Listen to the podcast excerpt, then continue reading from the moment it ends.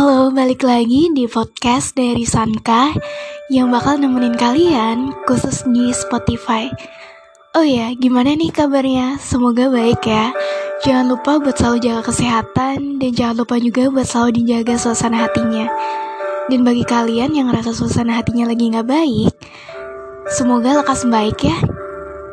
Oh ya, sebelumnya gue mau tanya nih, self reward yang sering kalian lakuin tuh apa sih?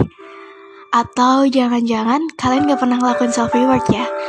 Hayo, jangan lupa buat selalu berterima kasih sama diri sendiri. Meskipun lo harus memenuhi ekspektasi orang lain atau mungkin lo harus selalu kerja keras, bukan berarti lo gak boleh ngetri diri lo dengan baik. Karena gimana pun juga, lo tetap harus jadiin diri lo sebagai prioritas. Oh iya, gimana nih hubungan sama orang yang kemarin? Katanya sempat dekat.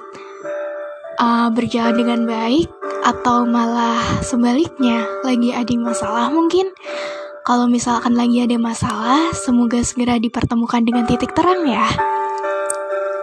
Oh ya gue juga cuma mau bilang nih buat lo kalau semesta ini tuh luas dan ada banyak banget manusia ada jutaan orang.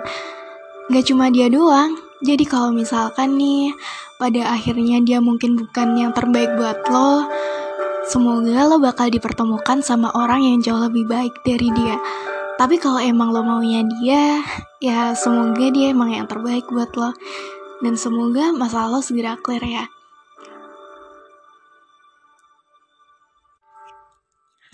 Gue udah tahu kok seberapa jauh lo berjuang dan seberapa banyak yang udah lo lakuin mungkin buat hubungan kalian gitu. Tapi kadang ada sesuatu yang meskipun udah diperjuangkan belum tentu bakal berjalan sesuai dengan apa yang kita ekspektasikan gitu.